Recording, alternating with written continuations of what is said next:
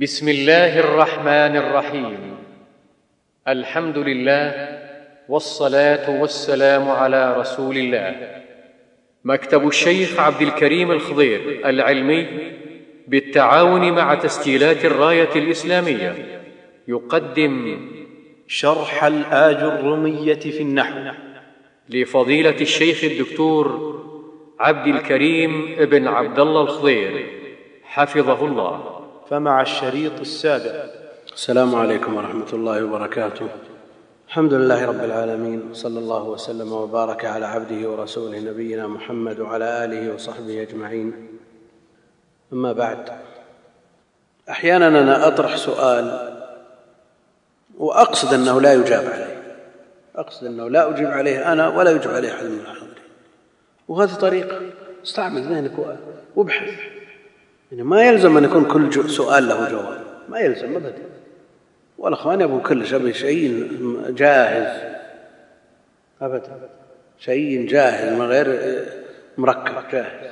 ما يصير. طالب عليه عليه كفل من التعلم. يقول إذا تعارض واجبان مثل شخص يقرأ القرآن وعطس أحد الحاضرين فحمد الله يشمت مثل هذا يشمت ثم يعود إلى قراءته. يقول ما معنى لا هجر فوق ثلاث وهل هذا حديث عن رسول الله صلى الله عليه وسلم لا يحل لمؤمن أو لمسلم أن يهجر أخاه فوق ثلاث؟ هذا حديث. أن يهجر أخاه يعني المسلم فوق ثلاث. يعرض هذا ويعرض هذا وخيرهما الذي يبدأ بالسلام. فوق ثلاث لا يجوز إلا إذا كان الهجر للدين الهجر للدين أو الهجر للتأديب تأديب الولد أو الزوجة أو ما أشبه ذلك يجوز فوق ثلاث أما هجر المسلم من أجل الدنيا لا يجوز فوق ثلاث وبيح الثلاث فما دون لأن النفس لها حظ. يعني لو كلف من لو كلف الناس أن لا يهجروا البتة لكان هذا مما يشق عليه. هذا قد لا يطيق كثير من الناس ولذا رخص بالثلاث لتنال النفس حظها من شيء من هذا وتعود إلى رشدها. وخيرهم الذي يبدأ بالسلام. سم. الحمد لله رب العالمين صلى الله وسلم على نبينا محمد وعلى آله وصحبه أجمعين. باب منصوبات الأسماء. المنصوبات خمسة عشر وهي المفعول به والمصدر وظرف الزمان وظرف المكان والحال والتمييز والمستثنى واسم لا والمنادى والمفعول من أجله والمفعول معه وخبر كان وأخواتها واسم إن وأخواتها والتابع للمنصوب وهو أربعة أشياء النعت والعطف والتوكيد والبدل. هذه هي المنصوبات. لما فرغ المؤلف رحمه الله تعالى من المرفوعات لأنها العمد وما يتبع هذه المرفوعات مما هو مشترك بينها وبين غيرها أردف ذلك بالمنصوبات. المنصوبات منها ما يقوم مقام العمدة. هي في الجملة فضلات وليست عمد. فضلات وليست عمد. تتم الجمل بدونها. لكن منها ما يقوم مقام العمد كنائب الفاعل. ولذا وليت المنصوبات المرفوعات وقدمت على المجرورات. قدمت على المجرورات لأن العامل في المنصوبات أفعال غالبا والعامل في المجرورات حروف فقدمت من هذه الحيثية. المنصوبات نستطيع أن نقول المفتوحات؟ بدل المنصوبات لماذا؟ نعم. لماذا نقول؟ نعم لأن النصب علامة إعراب. والفتح علامة بناء. علامة بناء علامة البناء لا يعتد بها. نعم لأن البناء الفتح يدخل على المرفوع ويدخل على المنصوب ويدخل على المجرور ما دام علامة بناء. نعم الاسم المبني على الفتح نعم قد يكون فاعل وقد يكون مفعول. نعم وقد يكون مجرورا. إذا قلت ضربت التاء مفتوحة ولا منصوبة مفتوح مبني على الفتح. مفتوحة لأنها مبنية على الفتح. لا تقول منصوبة.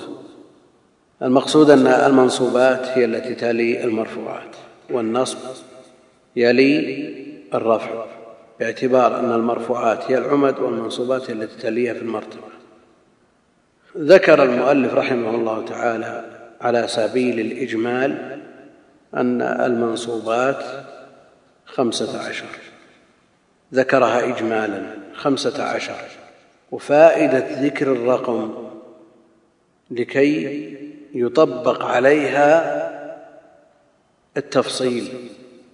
الرقم الإجمالي خمسة عشر. ثم فصلها على سبيل اللف ثم بعد ذلك النشر. إجمالا الرقم خمسة عشر.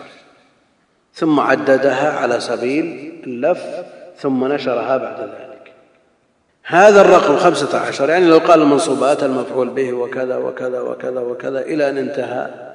لكن ذكر الرقم يعين من يريد الحفظ. نعم؟ إذا قال خمسة عشر ثم حفظت بدأت تعدد. نقص واحد لا بتراجع. لكن لو ما قال خمسة عشر ما ممكن ما تراجع. يضيع عليك بعض الأشياء ولا تراجع. هذه فائدة ذكر العدد الإجمالي. يعين الحافظ. فإذا حفظ وعدد ما حفظه إن كان مطابقا للعدد الإجمالي خمسة عشر خمسة عشر. نعم. بها ونعمة عرف أنه ضبط حفظه. حفظه مضبوط. لكن إذا قلت نعم. أو زادت عرف أن حفظه فيه شيء إما أن يكون نقص منها أو زاد منها ما ليس منها. فنأتي إلى ما ذكره على سبيل اللف. ها خمسة عشر المفعول به. هذا الأول. والثاني المصدر ظرف الزمان ظرف المكان الحال التمييز المستثنى. اسم لا. المنادى المفعول لأجله المفعول معه خبر كان واخواتها واسم إن وأخواتها والتابع. كم صارت؟ أربعة عشر. أربعة عشر. الآن اللي يحفظ ويعد يقرأ أربعة عشر لا بد أن يرجع إلى الكتاب يشوف إيش ترك نعم. الآن التفصيل هذا العدد سردها وتعيينها هل يطابق العدد الإجمالي؟ هل نقول أن نعد التوابع على أربعة؟ نعم. تصير كم؟ تصير سبعة عشر. تصير سبعة عشر تزيد لو عدينا التوابع على أربعة. وإن عددناها واحد قلنا التابع واحد صارت أربعة عشر. كيف؟ ها؟ عدها مضبوط. كم؟ أربعة عشر. يعني هل سقط منها شيء؟ أو أن المؤلف ذكرها هكذا. نعم المنادى عد منها المنادى. منادى في بعض أحواله أو محله النصب باستمرار المنادى. هو منصوب باستمرار. يعني محله النصب سواء نصب لفظه فيما إذا كان مضافا أو بني على الضم في محل نصب. المقصود أنه من المنصوبات؟ يا رجل المنادى. هذا من صور المنادى؟ من صور المنادى داخلة في هذا. ها؟ ظرف الزمان وظرف المكان لو جعلهما واحد. هم مفرقين. مفرقين. مفرقين. نقول لو جعلهما واحد. ينقص العدد. إي لا نبي نجمع نبي نظم علشان تصير التواب أربعة بدل ما يبقى واحد. لا بد ان نلائم إما أن نقول أن المؤلف ترك شيء. نعم. إما أن نقول ترك واحد. أو نحتاج إلى ضم بعض الأقسام. بعض الأنواع. نعم. ثم بعد ذلك نأتي إلى التوابع نجعل كل واحد. واحد لكن طريقته في المرفوعات جعل التوابع واحد. جعل التوابع واحد. فليجعل التوابع هنا واحد. اذا لا بد أن نقول إنه ترك واحد. كيف؟ يترك واحد. ما يقول خمسة عشر. لا. لا ولو أراد المنتهين قال خمسة عشر منها كذا وكذا عد خمسة. ما عد أربعة عشر ويترك واحد. هو المصدر. هو المصدر نعم. المنصوب على خافض يلا خيره نعم. مفعول ظن واخواته على كل حال الشراع كل أدلى بدال منهم من قال المنصوب على الخافض ومنهم من قال مفعول ظن. ترك مفعول ظن واخواتها وكأن مفعول ظن أقرب لأن المنصوب على نزع الخافض خلاف الأصل. لا هو يشرح لك المبتدأ والخبر والعوامل المؤثرة في المبتدأ والخبر. كان وأخواته وأن وأخواته وظن واخواته هذا عامل مؤثر في المبتدأ والخبر. نأتي إلى الأمثلة أو نترك الأمثلة كل مثال في بابه. كل مثال في بابه. طيب. المقصود أن عرفنا أن لماذا يذكرون العدد اجمالا يعني رقم خمسة عشر هذا مفيد جدا. يعني إذا قال آية المنافق ثلاث. نعم. آية المنافق ثلاث ثم متعدد إذا جمعت الأحاديث وجدتها أربع أو خمس. نعم. لا بد أن يكون لديك عناية بهذا الرقم الذي جاء عن المعصوم وما جاء عنه في أحاديث أخرى بحيث إذا قارنت بين الرقم الإجمالي والمفردات نعم وحصل عندك إشكال نعم. حصل عندك إشكال بين الرقم الإجمالي وما تحته وعانيت من حيث الربط بين الإجمالي والتفصيلي تضبط العلم بهذه الطريقة. ولا يقال مثل ما قال لم يتكلم في المهدي إلا ثلاثة هذا في هذا الحصر النظر. لا لأنه ثبت أنه تكلم أكثر من ثلاثة. لا هو في أول الأمر ما عنده خبر من هذه الثلاثة. ثم زيد على ذلك فيما فالطالب يعنى بهذه الأرقام يطبق عليها التفصيل. نعم. لما يقول مثلا إن لله تسعة وتسعين اسما مئة إلا واحد ويتركها بدون عدد.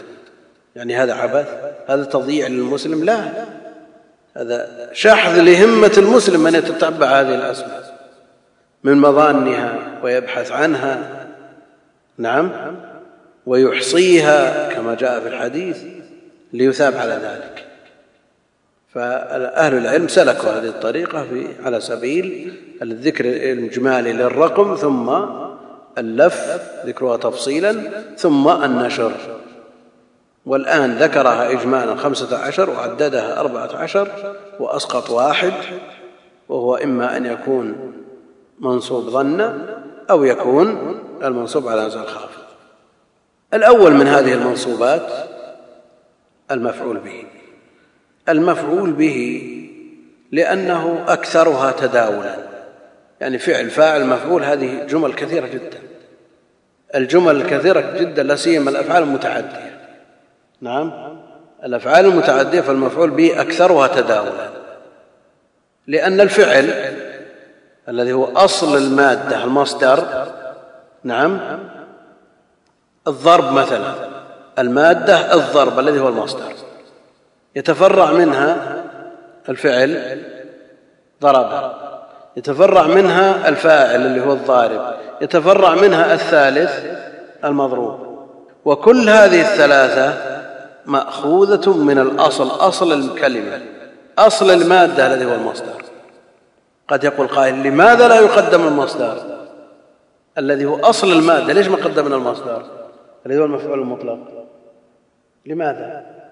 الأصل أن يتقدم هذا لأنه مفعول على اسمه مطلق غير مقيد بحرف لا مفعول به ولا مفعول فيه ولا مفعول معه.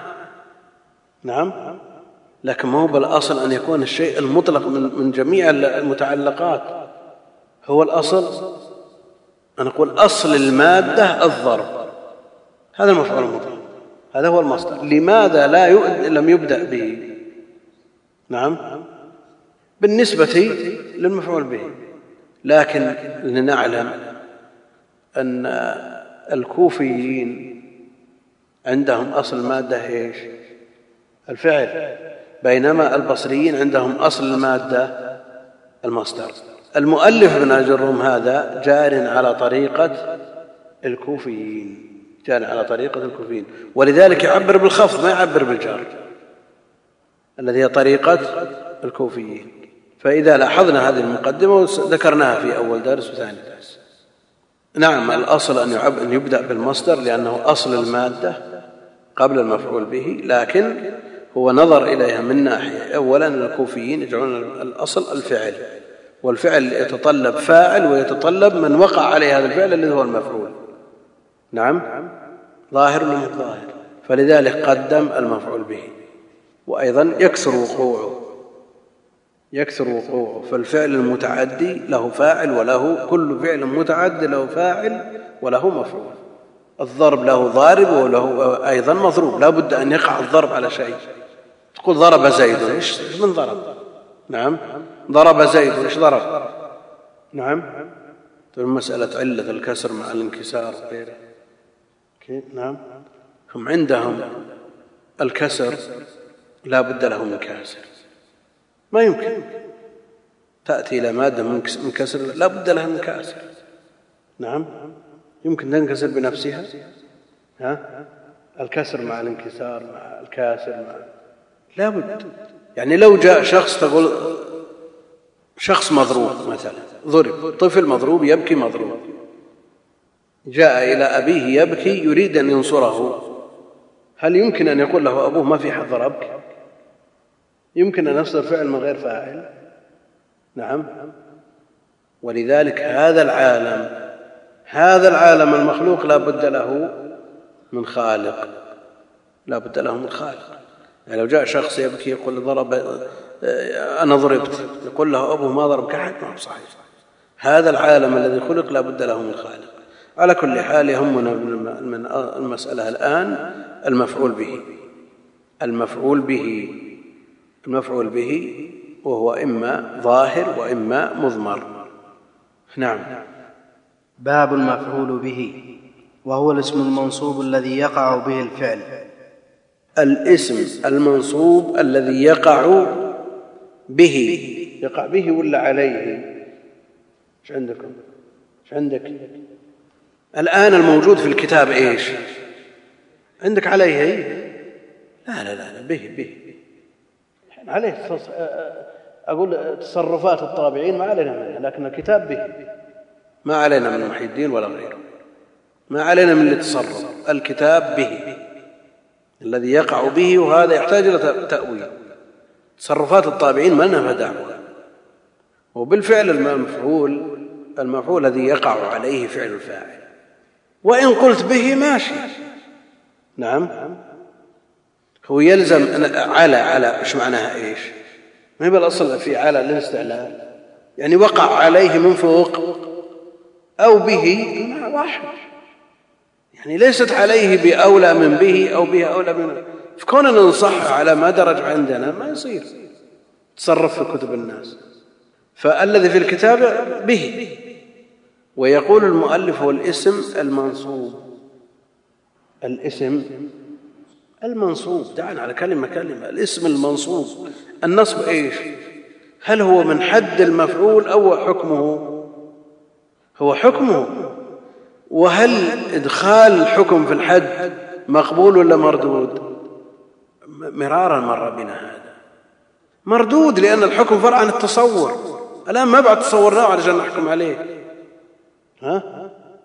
بعد التصور. كيف تتصور. أنا ما تصورت الشيء من أجل تحكم عليه. الاسم المنصوب يعني حكمنا عليه. نعم. فهذا حكم والحكم بعد التصور لا بد أن يكون بعد نهاية التعريف. المفعول به كذا وحكمه النصب.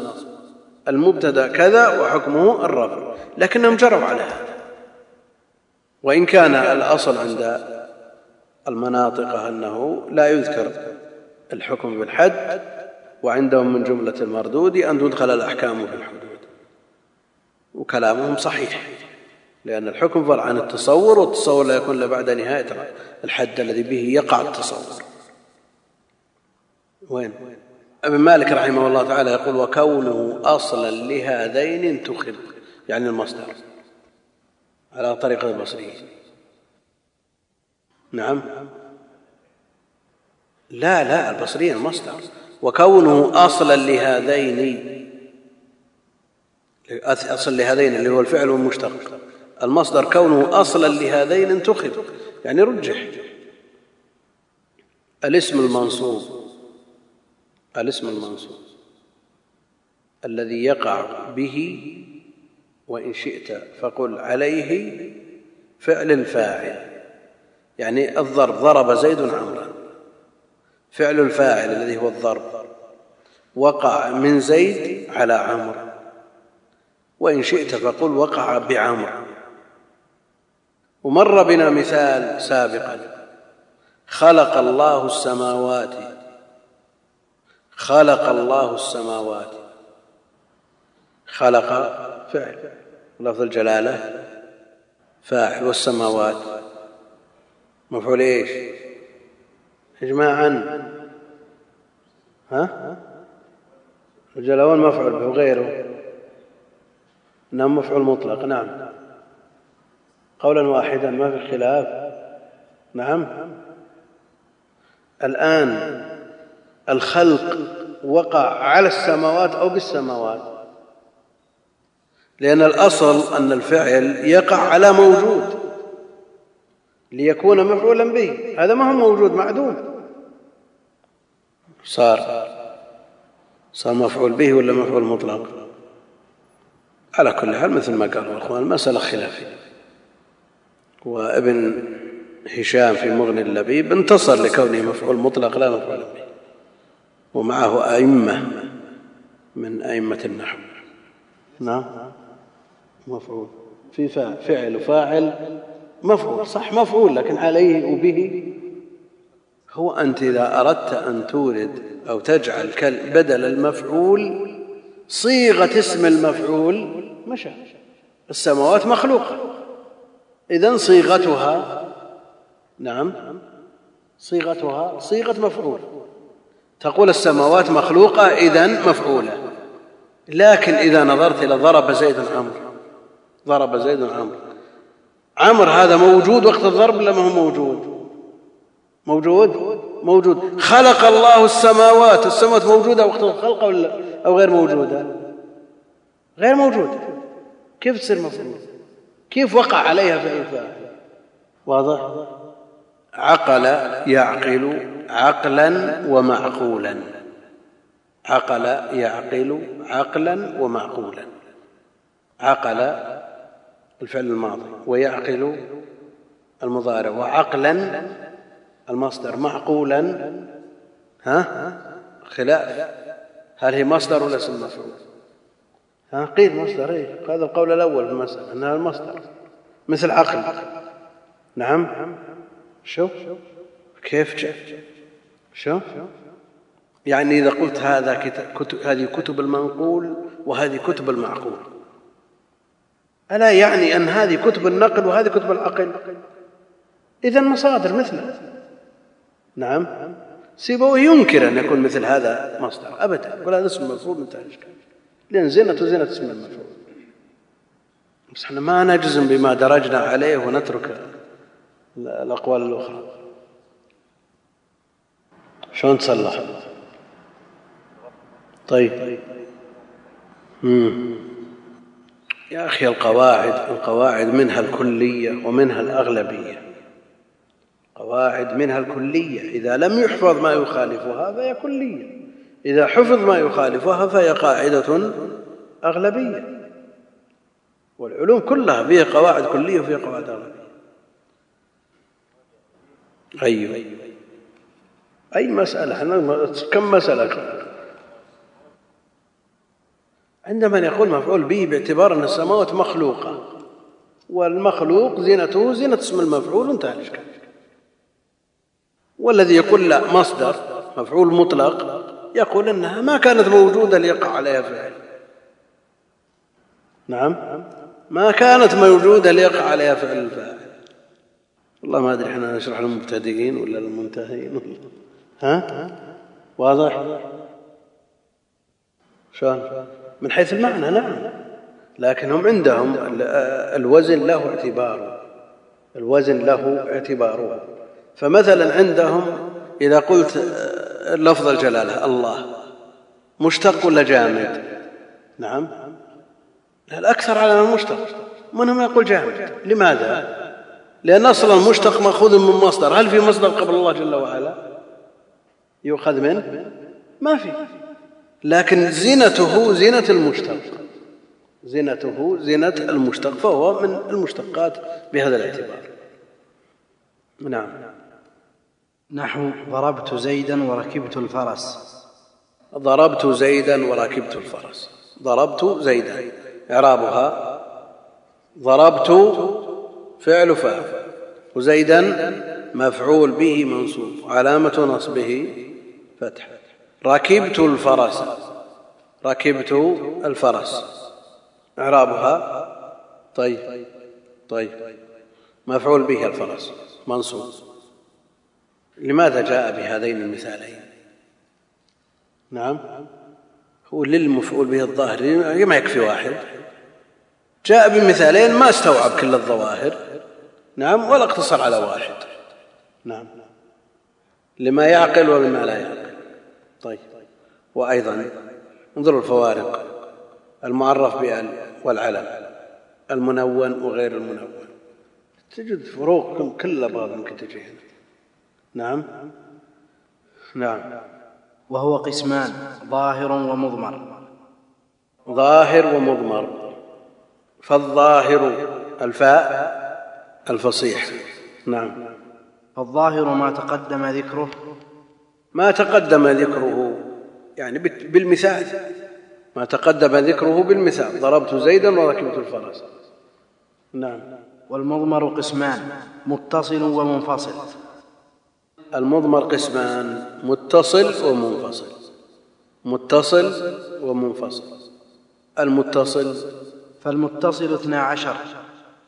لا يتقدم على عامله المتصل. ولا يقع بعد إلا في حال الاختيار. هذا الضابط. المنفصل يتقدم على عامله ويقع بعد إلا. طيب المستتر. من قبيل المتصل ولا المنفصل؟ يمكن يتقدم على عامله ويقع بعد الا ها؟ بالحد يعني تعريف المتصل والمنفصل. كيف منفصل؟ المستتر. أنا أريد المستتر. هل ينطبق عليه تعريف المتصل أو المنفصل؟ كلام في المستتر.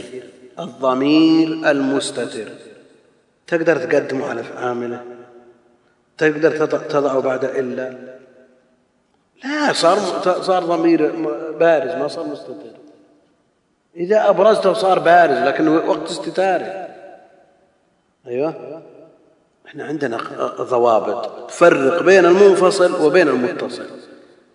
يتقدم على عامله اذا هو منفصل. ما يتقدم اذا هو متصل. هذا الضابط عندنا ولذلك إذا عطفت على الضمير المتصل ضمير الرفع المتصل. نعم. إذا عطفت عليه لا بد أن تفصل بالضمير المنفصل. إذا عطفت على الضمير المستتر تفصل ولا ما تفصل؟ تفصل لأن المستتر بحكم المتصل. عندهم لأن المستتر بحكم المتصل عندهم نعم. فالمتصل اثنا عشر. اثنا عشر. لأن عندك الضمائر المتكلم والمخاطب والغائب. ثلاثة. متكلم ومخاطب وغائب. عرفنا سبب تقديمهم المتكلم ثم المخاطب ثم الغائب. هذا مر بنا فيما سبق. المتصل. ولذلك لا يتقدم على عامله ولا يقع بعد الا ولا يعطف عليه إذا كان مرفوعا إلا بفاصل. نعم. فضمير المتكلم إما أن يكون منفردا بنفسه أو يكون معه غيره والمتكلم له خمس حالات المفرد المفردة المثنى جمع الإناث جمع الذكور. ومثله عندنا اثنا عشر عندنا اثنين للمتكلم وخمسة للمخاطب وخمسة للغائب وقل مثل هذا في المنفصل. قل مثل هذا في المنفصل. نعم. نحو قولك ضربني وضربنا وضربك وضربك وضربكما وضربكم وضربكن وضربه وضربها وضربهما وضربهم وضربهن. اثنا عشر. ضربني المتكلم وحده. ضربنا المتكلم معه غيره أو المعظم نفسه أو من يريد تأكيد الفعل نعم. عرفنا مرارا تقدم بنا مرارا أن العرب تؤكد فعل الواحد بضمير الجمع ونقلنا هذا من صحيح البخاري في تفسير سورة إنا أنزلناه من الصحيح. ضربني وضربنا هذا متكلم. ضربك المخاطب المذكر المفرد. ضربك المخاطبة المؤنثة المفردة ضربكما للمخاطب المثنى مطلقا يعني للمذكر والمؤنث ضربكم للمخاطب لجمع المخاطبين وضربكن لجمع المخاطبات. وقل مثل هذا في ضمائر الغيبة. ضربه وضربها وضربهما وضربهم وضربهن. خمسة أيضا. إذا مجموع الضمائر المتصلة. كم؟ نعم اثنا عشر. طيب البعد. والمنفصل اثنا عشر. كذلك. مثل. نعم. نحو قولك إياي وإيانا وإياك. إياي ضرب. وإيانا ضرب. فالمنفصل يتقدم على عامله والمتصل؟ لا يجوز أن يتقدم على عامله. هذا المتكلم بمفرده نعم. والمتكلم معه غيره. وإياك ضرب. وإياك ضرب. وإياكما ضرب. وإياكم ضرب وإياهن ضرب. نعم على ما تقدم نعم. وإيانا وإياك وإياك وإياكما وإياكم وإياكن وإياه وإياها وإياهما وإياهم وإياهن. اثنا عشر واثنا عشر. نعم. في شيء؟ نعم. إيه قد يتقدم؟ شو إلا إذا خشي اللبس. ما تقول ضرب موسى عيسى؟ ضرب موسى عيسى يمكن؟ لكن ما تدري يوم الفاعل من المفعول. لا, لا اذا لا بد أن يكون المتقدم هو الفاعل. فإذا خشي اللبس لا يجوز تأخير المفعول. إذا اشتمل الفاعل على ضمير يعود إلى المفعول وجب تقديم المفعول لئلا يعود الضمير على متأخر لفظه ورتبه لكن إذا وجد قرينة تدل على المراد نعم. إذا قلت أرضعت الصغرى الكبرى هل يمكن أن تقول أن الصغرى هي الفاعل؟ نعم. ما يمكن. يجوز تقدم الفاعل أو المفعول هنا لأن هنا قرينة. أكل موسى الكمثرى يمكن يكون موسى هو المأكول. إذا وجد قرينة تدل على المراد لا بأس. إذا انتفى اللبس لا بأس. أما إذا وجد اللبس فلا بد أن يتقدم الفاعل على المفعول. نعم. إذا قلت إذا قلت أكل طعامكم الأبرار هذه تزكية. نعم هذه تزكية. وإذا قلت أكل طعامكم الأبرار هذا دعاء لهم من لا يأكل طعامهم إلا تقي. نعم. العرب تؤكد فعل الواحد بضمير الجمع. ها؟ في تفسير سورة إنا أنزلناه من كتاب التفسير من صحيح البخاري. في إشكال بالدرس ولا ما في إشكال؟ درس النحو فيه إشكال ولا يحتاج سؤال ولا ما فيه نعم. أكلت خبزا. ها. التمييز بيجي على كل حال. مفعول به واضح لكن قل كيف تفرق بين المفعول به وبين المفعول المطلق؟ مثل خلق الله السماوات. وسيأتي إن شاء الله مزيد بحث في باب المصدر. شلون؟ من التركيب اللغوي ما في إشكال. ما في إشكال. لأن الطعام أكلهم حار. حار. نعم. تركيب عرفي هذا. هذا تركيب عرفي. ماشي. لكن إذا قال كلهم حار لا بأس. يقول كيف يعالج؟ كيف يعالج الإنسان نفسه من هذه الأمراض؟ الحسد وغيرها لتملأ قلبه خصوصا من ينتسب إلى الدعوه والدعاة. ويصرخ بالإخلاص في العمل وجلب المشايخ وربما خريج كلية شرعية.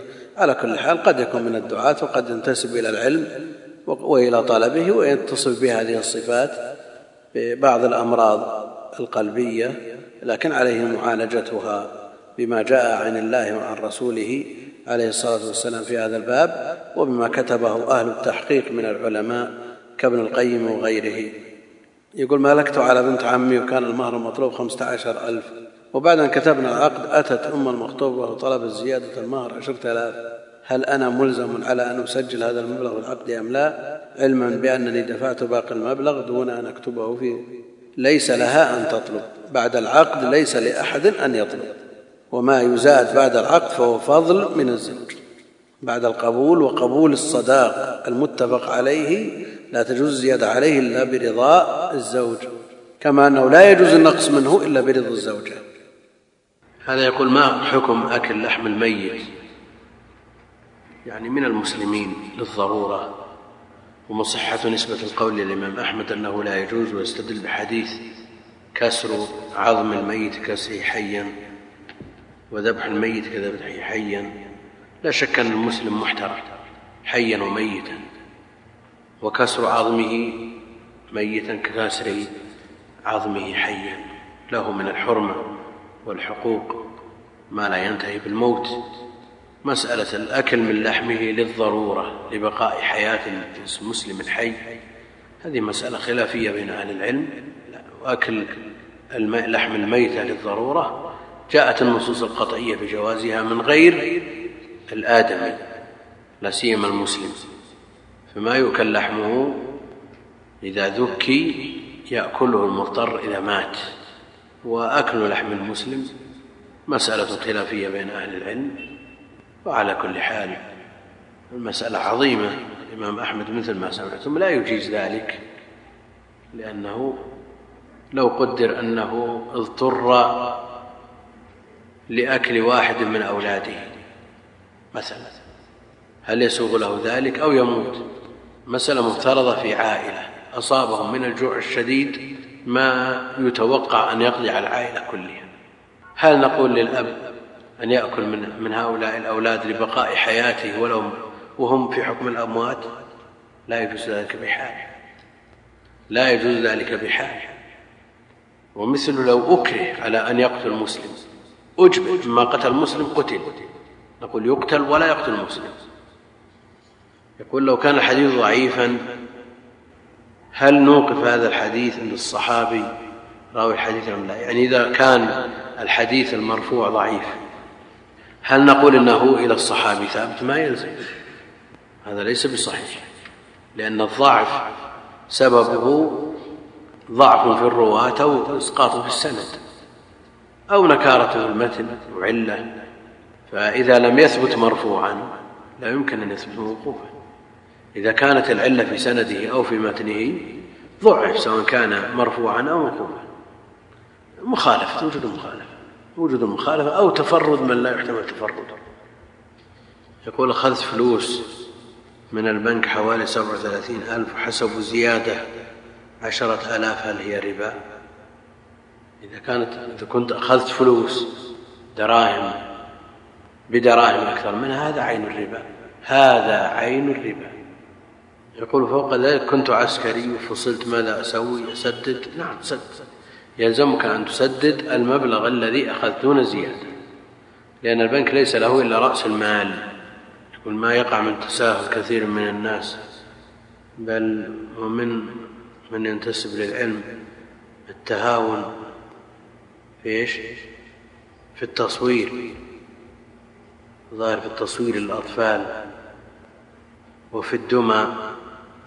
اللي هي لعب الأطفال يسمونها لعب أطفال كان مباحا وقد كثر استعماله وكأنه مباح وقد كثر استعماله فإن في هذه الصيفية في على كل حال التصوير بجميع تصوير ذوات الأرواح بجميع أشكاله وآلاته داخل في النصوص. الدمى التي يسمونها لعب أطفال وينزلونها على النصوص الواردة في لعب البنات اللواتي يتمرنن على هذه الصور. يقول ليست هي المرادة في النصوص لأن هذه الصور صورت بدقة وعظمت فيها المضاهاة فهي إلى الصورة ذات الظل المجمع على تحريمها أقرب. تصور صورة تصويرها دقيق مجسمة. إن أضجعت بكت إن أجلست ضحكت إن وقفت وصفق لها غنت ورقصت. هل هذه لعب الأطفال التي كان يتمرن عليها البنات في عصر النبي عليه الصلاة والسلام وصحابته؟ كتب شروح الحديث بينت المراد بهذه اللعب. وأنها وساد كبير في رأسه وساد صغير. هذه اللعب التي يتمرن عليها. أما اللعب الموجودة الآن تدور بيدها مكبر الصوت وتغني هذه لعب الأطفال التي في عصر الرسول عليه الصلاة والسلام والصحابة؟ لا هذه هي المضاهاة بعين لعبة إذا أضجعت أغمضت عينيها ونامت إذا أجلست ضحكت. لعبة تأخذ من الآلات التي أمامها بيدها وتلعب بها كأنها آدم هذه عين المضاهاة فلا تدخل في النصوص المبيحة. وأما التصوير سواء كان بالآلة آلة التصوير أو تصوير ما يسمى الفيديو أو غيره كله تصوير. هذا يسأل؟ يقول ما حكم ظهور النساء في الفضائيات بالحجاب دون تغطية الوجه دون تغطية الوجه؟ قل لا أدري ما الحجاب إذا كان الوجه مكشوف. إذا كان الوجه مكشوفا فلا أعرف معنى للحجاب. وتغطية الوجه لا شك أن الخلاف موجود فيه بين أهل العلم لكنهم يجمعون كلهم على أنه في زمن الفتنة يجب تغطية جميع بدن المرأة إذا وجدت الفتنة. ولا أعظم من الافتتان بالمرأة التي يراها الناس كلهم يعني إذا كانت الفتنة متوقعة في امرأة يراها بعض الأشخاص في سوق أو في أثناء خروجها من المسجد أو دخولها إليه فلا أعظم من الفتنة في المرأة التي يراها الناس كلهم. هذه إن سلمت من قوم لن تسلم من آخرين. ولو كانت غير متزينة ولا متجملة ولو كانت غير جميلة ولو كانت غير جميلة لن تعدم من يفتن بها. إذا ظهرت للناس كلهم فهذه الفتنة محققة والأمر بتغطية الوجه واجب إجماعا في مثل هذه الصورة إذا وجدت الفتنة. دون تغطية الوجه للدعوة والإرشاد أما الدعوة والإرشاد ففي عهد الصحابة لا يعرف من النساء إلا في باب الرواية فقط ومن وراء حجاب والدعوة من مهام الرجال وليست من مهام النساء. نعم على المرأة إذا رأت منكر بين النساء أن تنكر لأنها مطالبة بالإنكار. إذا وجدت مخالفة وعندها علم تبين لكن هذا العمل إناطته وتكليفه بالرجال كغيره من الأعمال العامة. الأمر والنهي في الأصل الذي يكلف به الرجال. ولو كان المأمور من النساء. الحديث الصحيح اغدوا يا أنيس إلى امرأة هذه ما قال اذهبي يا فلانة أو يا فلانة. إلى امرأة هذا والمنكر عليها امرأة. اغدوا يا أنيس إلى امرأة هذا فإن اعترفت فارجمها. فهذه الأعمال العامة تناط بالرجال فقط ولا يمنع أن يكون امرأة عندها علم تبين آه، يعني على المستوى الذي لا يفتن الناس به. وإذا وجدت الفتنة بين النساء أنفسهم وفي هذا المجال على وجه الخصوص وقد جاء أكثر من سؤال من بعض الداعيات أنه وجد من يفتتن بهن من النساء فماذا تصنع؟ وجهت إلى أنها تترك هذا تترك الدعوة تقتصر على بيتها وذويها فقط. فكيف بالرجال الأجانب بما فيهم أهل الفسق والفجور؟ ولا شك أن مثل هذا القول من الاستدراج. شيئا فشيئا إلى أن يصل الأمر إلى أن تنسلخ النساء. كما هو مجرب وكما هو واقع في البلدان المجاورة. يقول هل حقا أن تسعين بالمئة من المسلمين اليوم يرون الحجاب دون تغطية الوجه؟ إن كان يحكي الواقع تسعين بالمئة من المليار ممكن. كان يحكي واقع المسلمين الذي في غالب أحواله لا يحكي الإسلام فهذا ممكن. إن كانت النسبة إلى المليار نعم. جل بلاد المسلمين لا يغطون الوجه لكن إذا نظرناها ونسبناها إلى أقوال أهل العلم فليست النسبة صحيحة. ليست النسبة صحيحة. وذكرنا سابقا أن الفتنة إذا وجدت أجمع أهل العلم على تغطية الوجه. أنا ما أدري ما معنى قول عائشة رضي الله عنها فإذا هذين الرجال سدلت إحدانا جلبابها على وجهه. أنا ما أدري شو ما كيف يفهم مثل هذا النص؟ وفي حديث الإفك كان يعرفها قبل الحجاب. لولا أن تغطية الوجه من الحجاب لكان قبل قبل الحجاب وبعدها الأمر سوى ما تختلف معرفته بها. هنا يقول صدق الرسول عليه الصلاة والسلام نحن في زمن فتن تدع الحليم حيران. على كل حال هذا الكلام هو الواقع اليوم. تجد من, من أهل العلم من ينتسب إلى العلم من يفتي بأقوال لا يحسب لها حساب. والدين له سياسة. سياسة تسمى السياسة الشرعية. وباب درء المفاسد وسد الذرائع أمر مقرر عند أهل العلم. فضلا عن أن يكون العمل في ذات بذاته محرما. المقصود عن على من يفتي الناس عليه يتقي الله جل وعلا. ولا يقدم على فتوى يعني يفتي شخص يفتي نفسه ويفتي أهله ويفتي شخص بعينه لحالة أو لظرف أو لكذا. يختلف هذا عن إفتاء عامة الناس. كونه يفتي أشخاص أو شخص هذا يختلف. الفتوى لها سياسة والفتوى من أخطر الأبواب. لا يجوز لمن ليس بأهل للفتوى لا يوسف كفء إلا أن يتصدى. فإذا تأهل فعليه أن يتقي الله جل وعلا. وقد كان السلف يتدافعون الفتية. حتى يأتي الرجل إلى البلد لا يجد من يفتيه إلا بشق الأنفس. لأن هذا الباب أمره عظيم وشأنه خطير لأن المفتي يوقع عن الله جل وعلا. إذا قال هذا الحكم الشرعي معناه أن الله قال هذا الكلام. أن الله قال هذا الحكم هذا حكم الله. وذكرنا مرارا وفي مناسبات أن من يفتي بغير علم يدخل دخولا أوليا في قول الله جل وعلا ويوم القيامة ترى الذين كذبوا على الله وجوههم مسودة. لأن الفتوى بغير علم قول على الله كذب ولا تقولوا لما تصف ألسنتكم الكذب هذا حلال وهذا حرام. وجاء في الحديث الصحيح إن الله لا يقبض العلم انتزاعا ينتزعه من صدور الرجال ولكن يقبضه بقبض العلماء.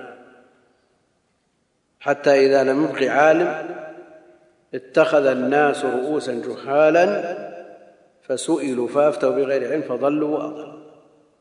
على كل حال حتى من عنده علم. وتعين عليه قول الفتوى وكلف بهذا الأمر. أو تأهل لذلك وصار التكليف شرعي. نعم عليه يتقي الله جل وعلا. وعلى كل حال الورع لا بد منه. شرط مهم بالنسبة للفتوى عند أهل العلم. وليس في فتواه مفت متبع ما لم يضف للعلم والدين الورع. لأن الذي ليس عنده ورع لا يؤمن على الفتوى. لا يؤمن على الفتوى إذا لم يكن لديه ورع يكفه عن الشبهات فضلا عن الأمور الصريحة. والله المستعان. هذا يقول كثير من مداخلات الطلاب أثناء الشرح لا نسمعها بسبب خفض الصوت فلا يقول ليت لو طلب منهم رفع أصواتهم. هذا يقول أنا أريد أن أحفظ المفيد من موطأ الإمام مالك فهل أحفظ الأحاديث التي وردت عن الرسول عليه الصلاة والسلام؟ نعم عليه يعنى بالاحاديث المرفوعة المسندة. سوف يواجهه مشكلة وهي أن الإمام مالك رحمه الله قد يورد كثير من الأحاديث مرسلة وهي موجودة في الصحيحين وغيرهما بأسانيد متصلة. على كل حال إذا درس الموطأ دراسة وفهمه وحفظ منه الأحاديث المرفوعة وأسندها أسند مراسيلها من الصحيحين وغيرها من كتب السنة استفاد كثيرا إن شاء الله. يقول ما حكم توكلت على الله ثم عليك؟ التوكل من أنواع العبادة التي لا يجوز صرفها إلا إلى الله عز وجل. توكل على المخلوق شرك. توكل على مخلوق على الله فتوكلوا إن كنتم مؤمنين. لكن لا يعني أن التوكيل التوكيل غير التوكل. وقد يعتمد المخلوق على آخر فيما يقدر عليه نيابة عنه لا بأس به. وهذا لا يدخل في التوكل. فالتوكيل غير التوكل. هذا يقول أشكل علي القول بجواز رواية الحديث بالمعنى لأن هذا يعني أننا لا نجزم بأن هذا اللفظ للحديث هو لفظ النبي عليه الصلاة والسلام. جماهير أهل العلم على جواز الرواية بالمعنى.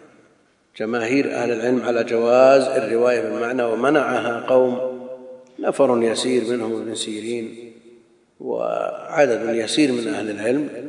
لكن المقرر عند عامتهم أنه لا بأس برواية الحديث بالمعنى بشروطها بشروطها. أن يكون الراوي يكون الراوي عالم بما يحيل المعاني وأن يكون اللفظ غير متعبد به. أما إذا تعبد به فلا. إذا كان الراوي عالم بما يحيل المعاني أمنا من كونه تصرف تصرفا يخل بالمعنى. نعم؟ يعلم ما في اللفظ من إحالة إن يروي بالمعنى وفي العدالة. المقصود أنه لا بد أن يكون عالما ما يحيل المعاني. أما إذا كان لا يعرف ما يحيل المعاني في مثل هذا لا يجوز له أن يتصرف في لفظ الحديث. وأما القول بالجواز فالدواعي له ماسه ما كل الناس يستطيع أن يستحضر اللفظ على ما حفظ. ويؤدي كما سمع لا ما كل الناس يستطيع ذلك. وشواهد الأحوال من كتب السنة بما في ذلك الصحيحان يشهد للقول بالجواز. القصة الواحدة تروى في الكتاب الواحد في أكثر من موضع على أكثر من وجه دليل على أنهم يقولون بالرواية بالمعنى. وأما إلزام الرواة بأداء اللفظ هذا يؤدي إلى تعطيل السنن. يؤدي إلى تعطيل السنن واللفظ غير متعبد به هذا الأصل فيجوز روايته بالمعنى. أما إذا كان متعبدا به فلا يجوز تغييره ولا روايته بالمعنى. ولذا رد النبي عليه الصلاة والسلام على البراء في حديث النوم ورسولك الذي أرسلت قال لا ونبيك الذي أرسلت. على كل حال في الامتحان يغتفر ما لا يغتفر في غيره يعني الطالب في الامتحان من حرصه على الدرجة. يعني لو ألزم باللفظ نعم. أو الطالب في مستواه المتدني. ولا تنطبق عليه شرط الرواية بمعنى لو منع من الاستدلال. نعم.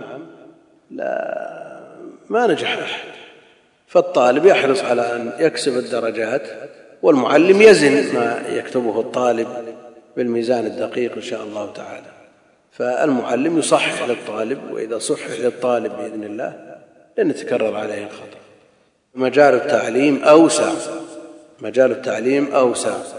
على أن يعود الطلاب أن لا يجزموا بما يقولون. فإذا قال الطالب لعل المراد كذا أو لعل الدليل كذا أو ما معناه كذا أو, أو كما قال يعودون على هذا. امرأة تقول إنها رضعت مع والدي دون علم الزمن. كيف دون علم الزمن. فهل تعتبر أخت له من الرضاعة؟ كيف دون علم الزمن؟ يعني الزمن هل هو في الحولين أو لا؟ نعم إن كان في بعد الحولين فهو لا يحرم عند الجمهور. بعد الحولين الرضاع لا يحرم. وإذا كان أقل من خمس رضعات أيضا لا يحرم. لكن مع التأكد من الرضاع وعدم العلم بعدده وزمنه ومدته فإنه يحتاط في الأمر. تكون أخت من الرضاعة في باب الزواج فلا يتزوجها من لا يجوز له أن يتزوج أخته من النسب ولا يتزوج بناتها كذلك من باب الاحتياط. وأما في المحرمية فلا تثبت بمثل هذا المشكوك فيه لا تثبت بمثل هذا المشكوك فيه. كما قال النبي عليه الصلاة والسلام هو لك يا عبد بن زمعة واحتجبي منه يا سوده فاحتاط في البابين. هذا يقول هل الحب بين شباب وفتاة حلال حرام؟ كيف حب؟ فتاة أجنبية عنه لا تحل له. إيش معنى الحب هنا؟ إذا كان عرف أو سمع عن هذه الفتاة أو سمعت عنه أنه من عباد الله الصالحين ومن الأخيار أحبته في الله في الله من غير كلام وغير اتصال وغير اجتماع تحبه بعيد عنها لأنه تحب الصالحين وهو منهم. نعم. هذا لا بأس به بل هو مطلوب. أو ثقور الإيمان الحب في الله والبغض في الله.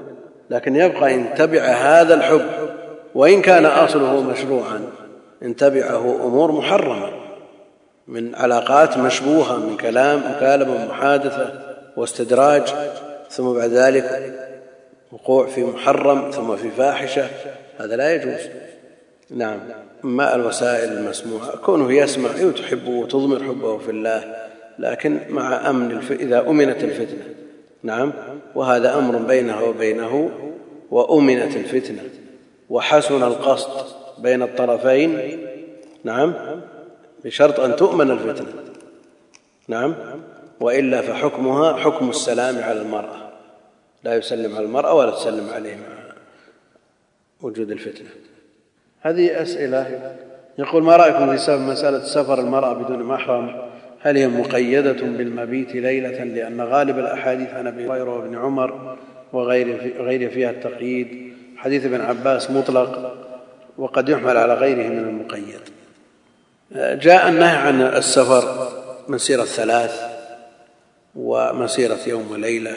وأكثر وأقل وهذا يدل على أن العدد غير مراد. بل تأتي النصوص أجوبة لوقائع أو علاج لمشاكل حصلت.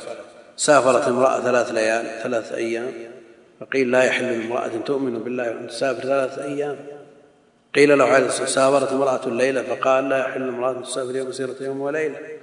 المقصود أن مثل هذا إذا وجد في النصوص يلغى مفهوم العدد. وحينئذ ما يطلق عليه اسم السفر لا يجوز بحال أن تسافر فيه المرأة بدون محرم ولو وجد معها غيرها وانتفت الخلوة لأنه في السفر لا بد من المحرم لها وهو زوجها أو من تحرم عليه على التأبيد. ولا يجوز بحال ولا تحت أي مبرر أن تسافر بدون محرم. هذا ما يسمى بالسفر وأهل العلم الجمهور على أنه محدد بثمانين كيلو. نعم. كل شيء جميع الوسائل ما دام يسمى سفر لا يجوز لها أن تسافر. يقول إذا بطل وضوء شخص بعد التسليم وانتهاء الصلاة فهل يحتاج لإعادة الوضوء للتسبيح والدعاء بعد؟ لا يحتاج. النبي عليه الصلاة والسلام يذكر الله على سائر أحيان أحواله. لا لا يحتاج لإعادة الوضوء. يقول شخص يريد شراء اسهم في شركة معروف عملها وهو بناء بيوت وتأجير فهل يحتوي هذا شبهه إذا كانت هذه الشركة معاملاتها مباحة فلا شبهة فيها إن شاء الله تعالى. يقول هل هناك فرق بين القول أن هذا الحديث ضعيف الإسناد وبين أن في سنده ضعف؟ ضعيف الإسناد أقوى في الحكم على الخبر من القول في سنده ضعف. ضعيف الإسناد أقوى من قولنا في سنده ضعف لأن في سنده ضعف ينطبق على أدنى ضعف ولو كان محتملا. نعم ولو كان قصورا عن الدرجة العليا. نعم أما ضعيف هذا جزم بضعفه. أما فيه ضعف فهذه في الغالب تقال عند الشك في وجود الضعف وانتفائه يقول هل صحيح أن الحافظ إذا قال لم اقف على اسمه ففي الغالب أن من بعده لن يجده لما أوتي من كثرة الحفظ والكتب وهل جمعت هذه الأمور استدرك على الكتب كتب المبهمات موجودة ومن أجودها المستفاد وأشملها وأكملها المستفاد من مبهمات المتن والإسناد الحافظ أبي الزرعة بن الحافظ العراقي. جمع فيه ما تفرق في الكتب السابقة من أوائلها كتاب الخطيب الأسماء المبهمة في الأنباء المحكمة وللنووي أيضا له كتاب جمع من أهل العلم ألفوا في هذا لكن جمعها الحافظ أبو زرعة بن الحافظ العراقي. والحافظ بن حجر له اطلاع واسع كما هو معروف اطلع على هذه الكتب وعلى الشروح وفي الغالب أنه إذا لم يقف عليه أنه ميؤوس منه. وأحيانا يتعمد الإبهام ولا يذكر في شيء من الطرق سترا على المبهم. كن لا, لا فائدة من ذكره بل الستر عليه آه، أفضل. هذا يسأل عن ابن التين. ابن التين شارح من شراح البخاري. له شرح كان متداولا بين الشراح ونقلوا عنه كثيرا أما الآن فلا أعلم له وجود والله أعلم وصلى الله وسلم وبارك على عبده ورسول نبينا محمد وعلى آله وصحبه أجمعين.